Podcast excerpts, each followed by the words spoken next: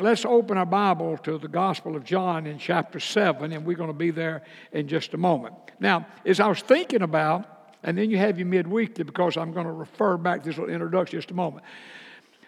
Many of us remember Paul Harvey. I'm not going to ask for a raise of hands, but uh, uh, many of this group would, many of us remember Paul Harvey.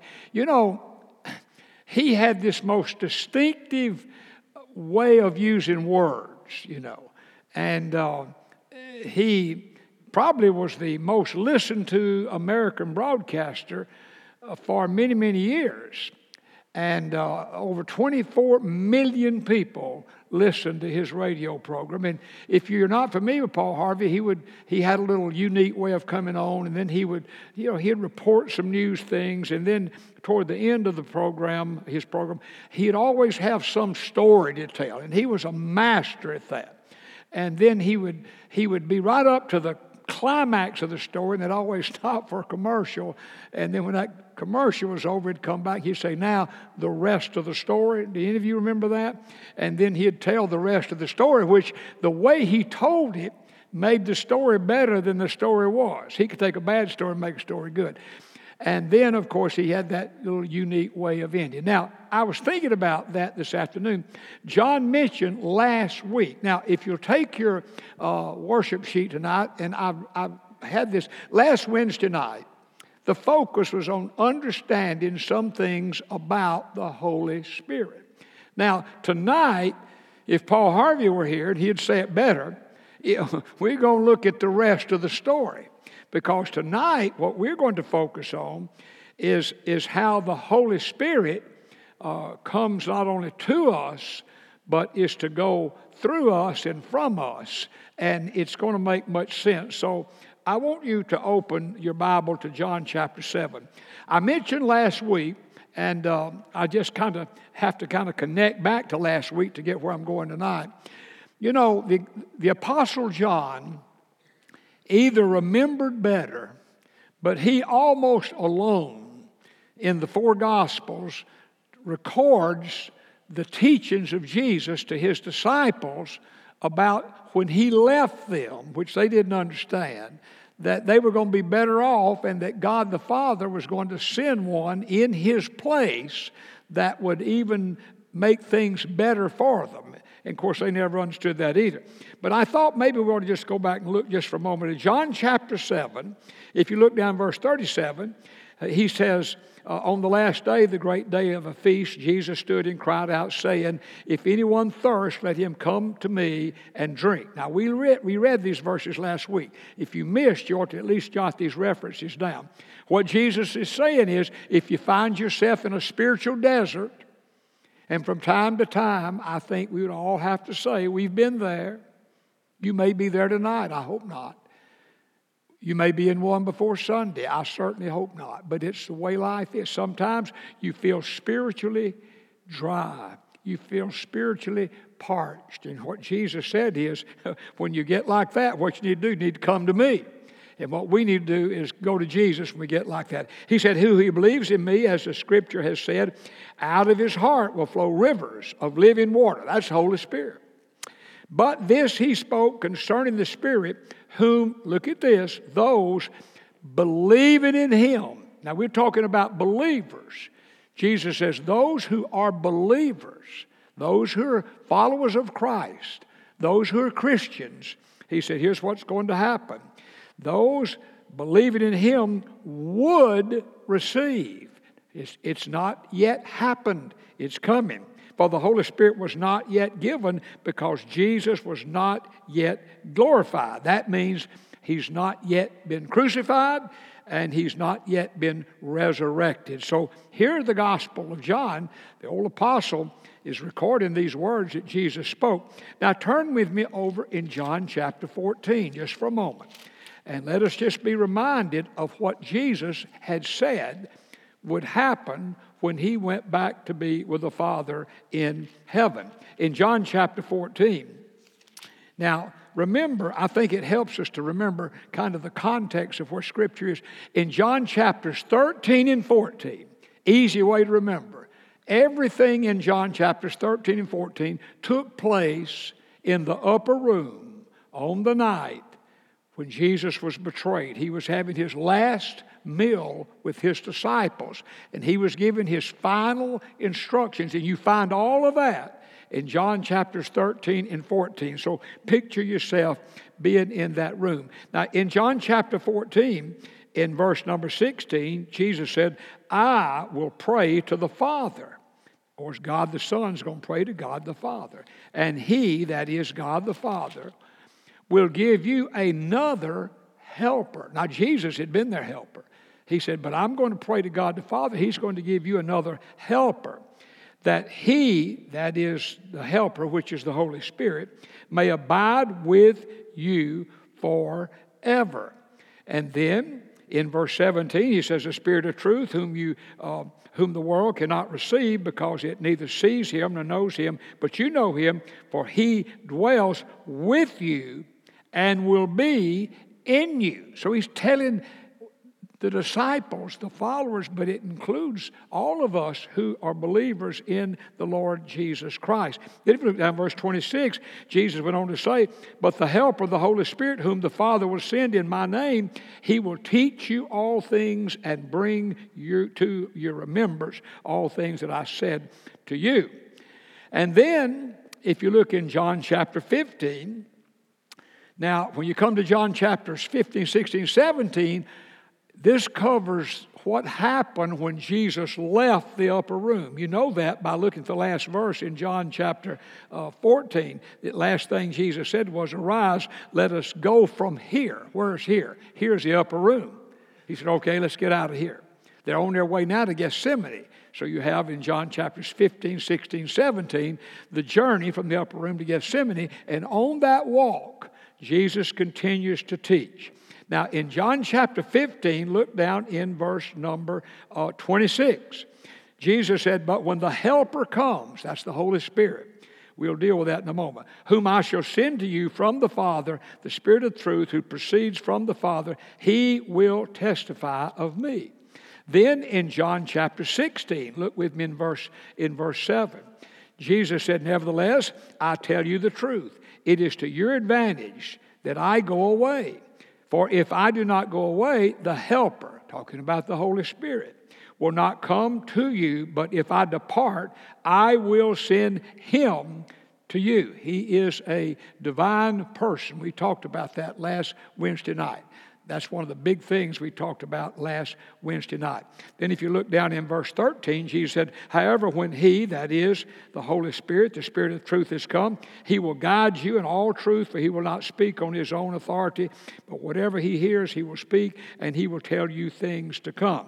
And in verse number 14, He will glorify me, for He will take of what is mine and declare it to you. Now, I mentioned last Wednesday night, and it was not on the screen, so I'm putting it on the screen tonight.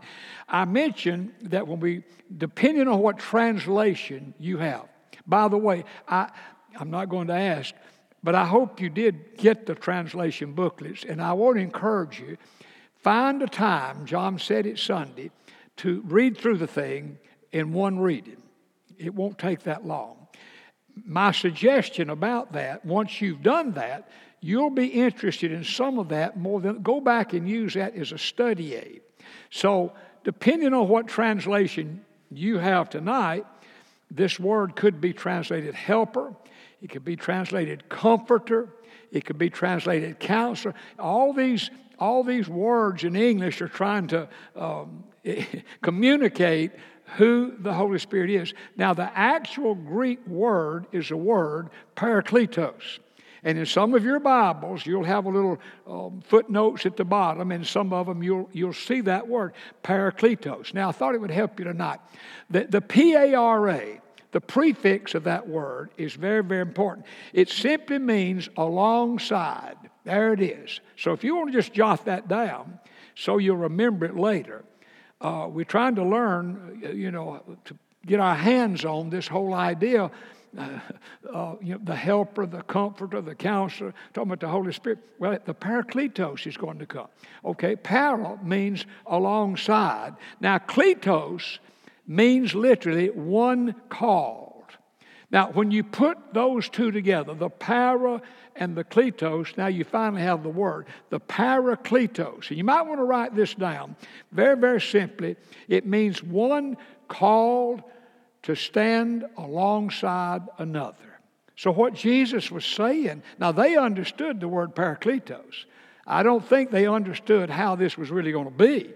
But what Jesus is saying here is when I leave you guys, you're going to be better off than you are with me with you because God the Father then is going to send the helper, the comforter, the counselor, whatever, the parakletos, one who is going to come and stand alongside with you.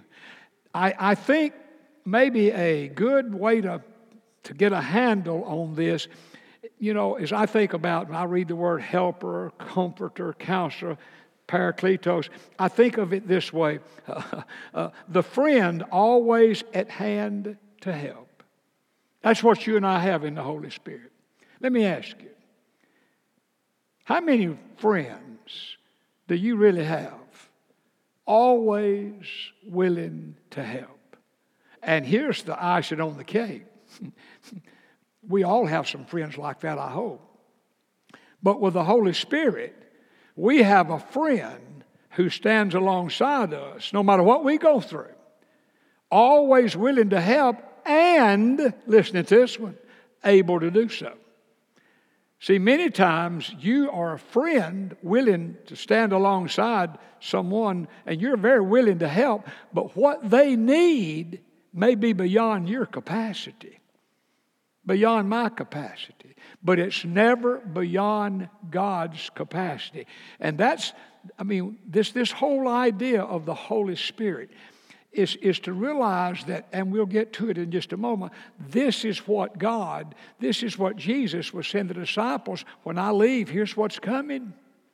And it, it was for them and it, it is for us. Now, in our study tonight, I want us to do this. I want us to see because I would dare say, all of us here would say, I hope, if not, I hope before you leave you will.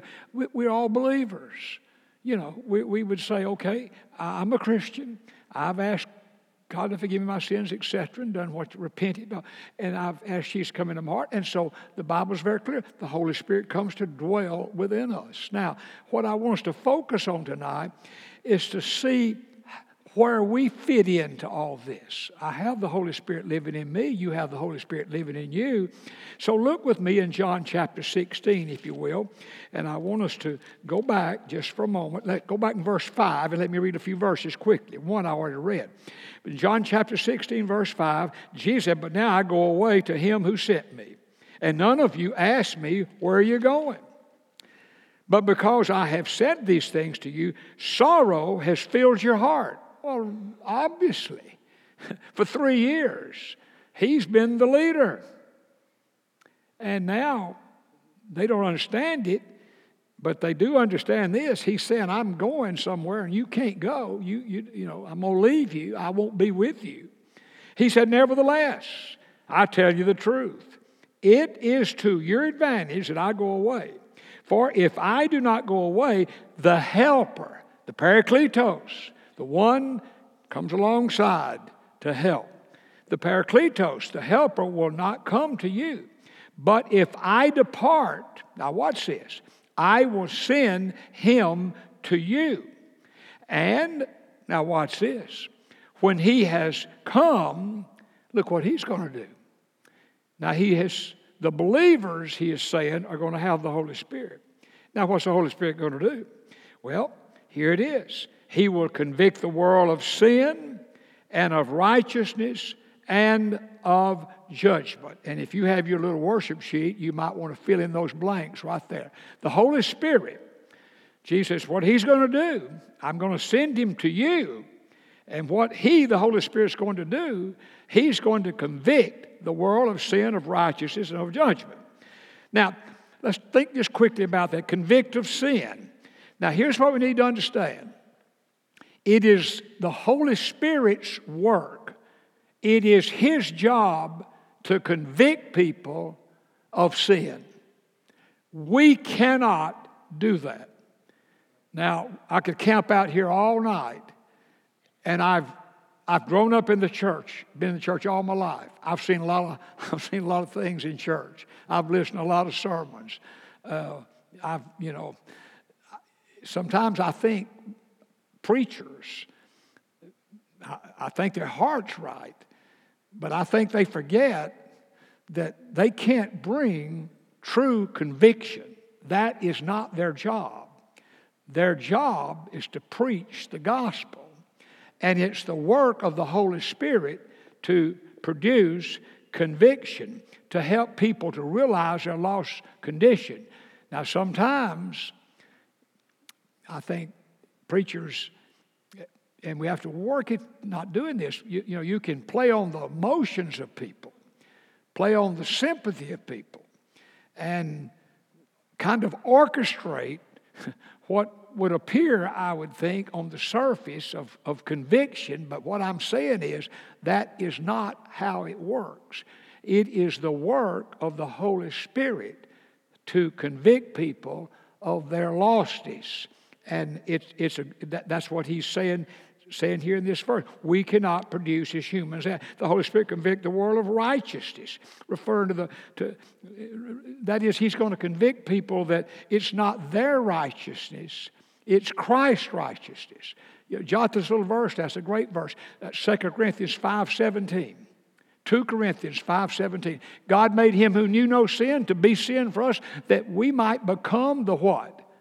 The righteousness of God in him. It's not my righteousness. Uh, my fear is there are many good, moral church people that honestly believe they've had an experience with the Lord and as they and they justify that by by the life. Look, folks, I don't care how good you live, how good I live inside of God is filthy rags. It's not your righteousness, it's not my righteousness, it's His righteousness. And that is exactly what the Word of God teaches. Put your bulletin, if you will, where we are. Turn over in Acts chapter 4. I want to show you something. This is good. Be just a few pages. Acts chapter 4. Uh, look with me down in verse, uh, in verse 5. I'm in Acts chapter 4. Let's, let's go down to verse 5. It's very interesting. It said, It came to pass on the next day that their rulers, the elders and the scribes, as well as uh, Annas and the high priest Caiaphas and John Alexander and many other family of the high priests were gathered together at Jerusalem. So you got all this uh, uh, ecclesiastical hierarchy gathered together. And when they had set them in the midst, they asked, By what power? And by what name have you done this thing? And then verse 8 says, Then Peter, filled with the Holy Spirit, said to them, rulers of the people uh, and elders of Israel, if we this day are judged for a good deed done to a helpless man by what means he has been made well, let it be known to you all and to all the people of Israel that by the name of Jesus Christ of Nazareth, whom you crucified, whom God raised from the dead, by him this man stands here before you. This is the stone which was rejected by you builders, which has become the chief cornerstone. Verse 12, key verse. Nor is there any salvation in any other, for there's no other name under heaven given among men whereby we must be saved. The Holy Spirit convicts people of that in a marvelous way. And then this whole idea not only of righteousness, he convicts the world of judgment. And, and you see, convictive judgment refers to the future judgment and the awfulness of hell.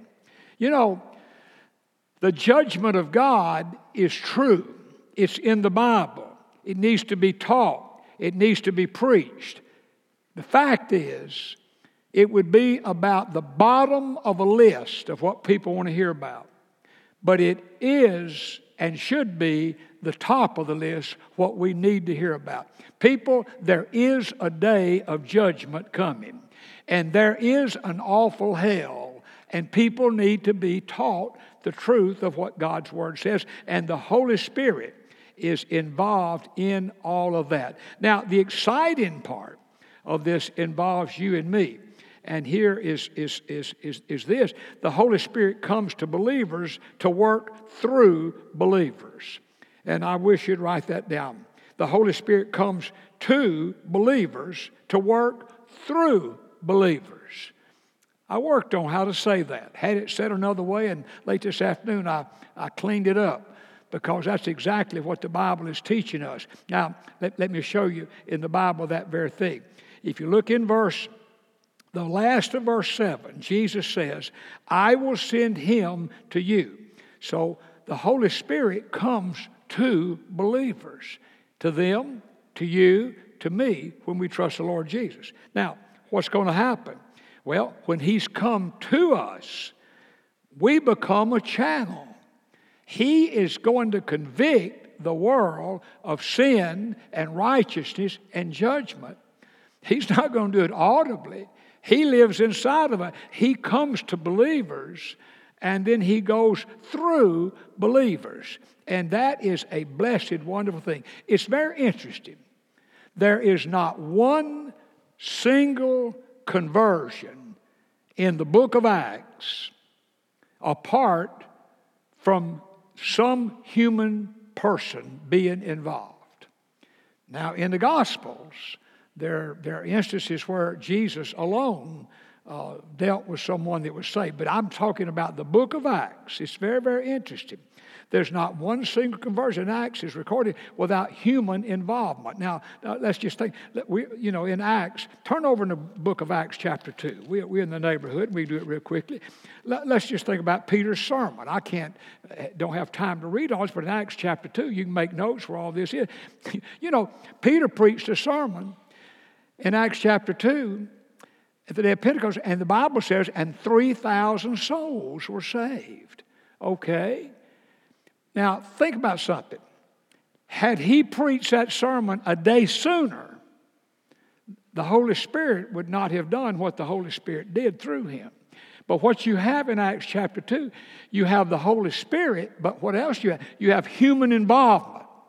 You have the Holy Spirit and you have Peter. Every conversion in the book of Acts has human involvement. Another example, turn over chapter 8. You're very familiar with the story of the Ethiopian eunuch. We won't read the story, but look in Acts chapter 8 in verse 29. It says, The Spirit said to Philip, Go near and overtake the chariot. And he did. But here's a, here's a point the Holy Spirit and Philip, human involvement. And what happens? Well, the old Ethiopian eunuch becomes a believer. Okay? It, it's, it's just, it goes all through. Now, Acts chapter 9. Now, here's one. It's, it's Saul on the road to Damascus. Now, hear me carefully. Saul, Acts chapter 9, you can read the story. Saul was not saved on the road to Damascus. On the road to Damascus, Jesus spoke to Saul. Saul was saved in Damascus. You know, he was blinded, and they led him, and then what happened? Then God had spoken to a man named Ananias. And Ananias, okay, so what we have, we have the Holy Spirit of God, we have a man named Ananias, and in Damascus, you know, the process started on the road, but it was in the Damascus by this human involvement of a man named Ananias. Saul, who became the Apostle Paul, came to know the Lord Jesus. And you might want to read later in Acts chapter 22, uh, the Apostle Paul tells that story and he explains what happened. It's a very, very interesting thing. Now, another great example, Acts chapter 10. Uh, you have you have the example of a human involvement again with Cornelius. Now, you remember what happened? You remember that story? Okay, an angel spoke to Cornelius. Now, listen, he didn't tell Cornelius how to be saved. He told Cornelius to send some men over to Joppa, and there would be a man over there named Simon the Tanner. And, and, and, and he'll come over. And so Simon Peter, he goes over and shares with Cornelius. But the point I make, the illustration is you have human involvement. Even an angel didn't tell Cornelius how to be saved. Peter told him how to be saved. Human involvement. Now, the lesson is a huge lesson. The Holy Spirit convicts. Listen carefully. People are channels. That's what we are. My job's not to convict people of sin. My job and your job is to be a channel through which what? The Holy Spirit can do His work through us. But it's Him that is the power to do it. Now, you know, the exciting part of this is that you and I can be channels through which the Holy Spirit can work, and the Holy Spirit comes to believers to work through believers. Now, you know, what is our part? Well, our part in this is to be sure as channels, our channel's not clogged. Yeah, this, is, this is where the rubber hits the road. See, everything, I'm, everything I've taught thus far, I mean, nobody can say it's not right. It's right here in the Bible. But now, out here in real life, it's not that the Bible changes. What happens, there's, there's some kind of breakdown. Like, you know, the Holy Spirit does His work, and He does it through believers, like we become channels, but our channels can easily be clogged and it, it, things don't work out. So, what must we do? We must strive each day to be an unobstructed channel so the Holy Spirit can work through us. And that's, that's worth writing down in your little paper.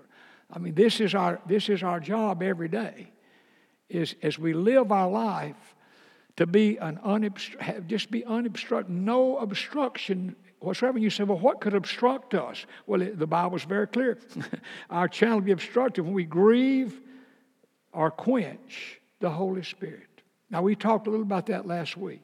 You know, you, you, you grieve the Holy Spirit. You do something that, that, that just breaks the heart of God. It could be something you say or something you think or just a multitude of things. Or, or quench the Holy Spirit. You know, you can put the fire out. There's a lot of things you can do. Like you, if you stop doing the right things, I guarantee you the fire will go out. You know, if, if you don't you know, like if you build a fire in a fireplace, you've got to put some more logs on it. Well, it's the same way with us. Like, you can become a Christian, be on fire for God, but you stop reading your Bible, you stop going to worship, you stop doing things that, that are just basic things in the Christian life. Doesn't mean that you're a mean person or a bad person. It just means that you're not fueling up and it won't be very long. I've watched it over all these years. You, you just, there's a pattern. People just kind of start, you know, busy doing other things and busy going other places. And, you know, I, I, I mean, I, I remember people when I came here 32 years ago that, man, they sang in the choir and they were active. They, some of them were deacon chairmen and all. And what happens to these people? Well, they just they just let they just let things put the fire out. But here's the deal. That's not mind your business. Mind your business. well, my business is to be careful I don't put the fire out in my own life. And that's your business. Because when that happens, we no longer are able to be the channel that God would have us to be. Now, here's what I thought we would do, and I'm very excited about this. I want to encourage you to do something. Uh, I want to encourage you in your quiet time. Now, listen carefully. This is this is. I worked out. I thought, now I don't want to give them something that we get lost in the in the whole deal. Let's just say tomorrow and Friday. Tomorrow and Friday, Thursday and Friday. That's two days in your quiet time, whenever you have it. I want to encourage you to do something.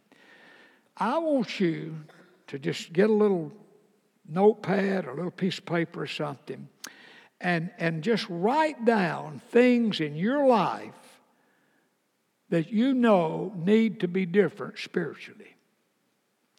I mean, it, it could be it could be an a, a unforgiveness to someone out there that's hurt you. But you just, you just can't forgive that person. Well, I won't tell you what. That'll clog your channel. Your channel, you know, you won't have 100% flow if you have unforgiveness. That's probably one of the greatest channel cloggers out there is people just will not forgive people. They've been deeply hurt.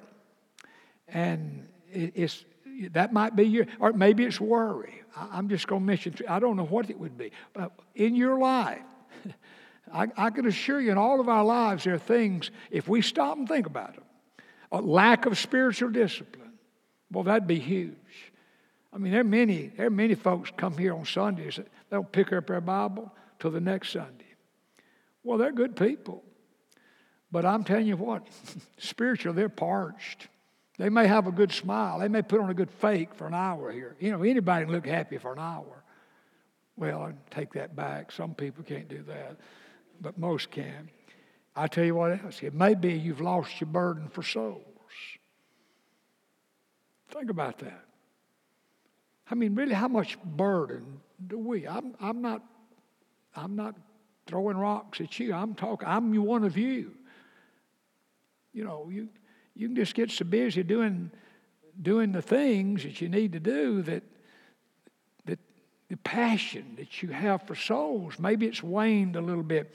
Or and this is probably the wrong i need to have this on a sunday maybe you know maybe maybe the struggle that might kind of be clogging your child a bit is that the things of the world um, and they can be good things but they've kind of become priority That'd be about 75% of our church based on, based on attendance and giving, you know. It's, it's just, I mean, th- there are a lot of good things out there in the world if we're not careful. You know, many times people are blessed materially. I've seen this so often. It's a curse. They were close to God until they had an inheritance, or, or John talking about the lottery. Did he say he played the lottery? I got lost on that. I was listening to that. I wasn't here. But here's the deal. I'm going to do the same thing. I'm just, in my quiet time in the morning, I'm just going to do what I normally do, but then I want part of my quiet time saying, now, God, I want to be a channel through which the Holy Spirit who dwells in me can do his work through me. And as I journey through my day, and to, to just do what He does through me. And then show me things that in my life that is hindering His full flow. I think that's a good way to say it. And I really think I really think it'd be most meaningful. This might go down as one of the best Bible studies we've had if we would do something with it other than just learn about it. Because all of us have things spiritually, we always will, that need to be either changed or adjusted or tweaked, made better. And I know that's true because the Bible says in Philippians 1 6, being confident of this very thing, that he which hath begun a good work in you will complete it on the day of Jesus Christ. That is when he returns. So until Christ returns, none of us have crossed the goal line being 100%. Not a one of us. And we never will. But I know for me, I'll just say for me and stop, I know this. I can, I can, maybe, maybe if I'm on the 20 yard line, I can get down to 15 yard line. Or if you're on the 15 yard line, maybe on a 10 yard line. But I'll tell you what will happen. These little, these little foxes, they eat the vines. And what they do, they clog up the channels and the Holy Spirit in us can't do through us what He wills to do.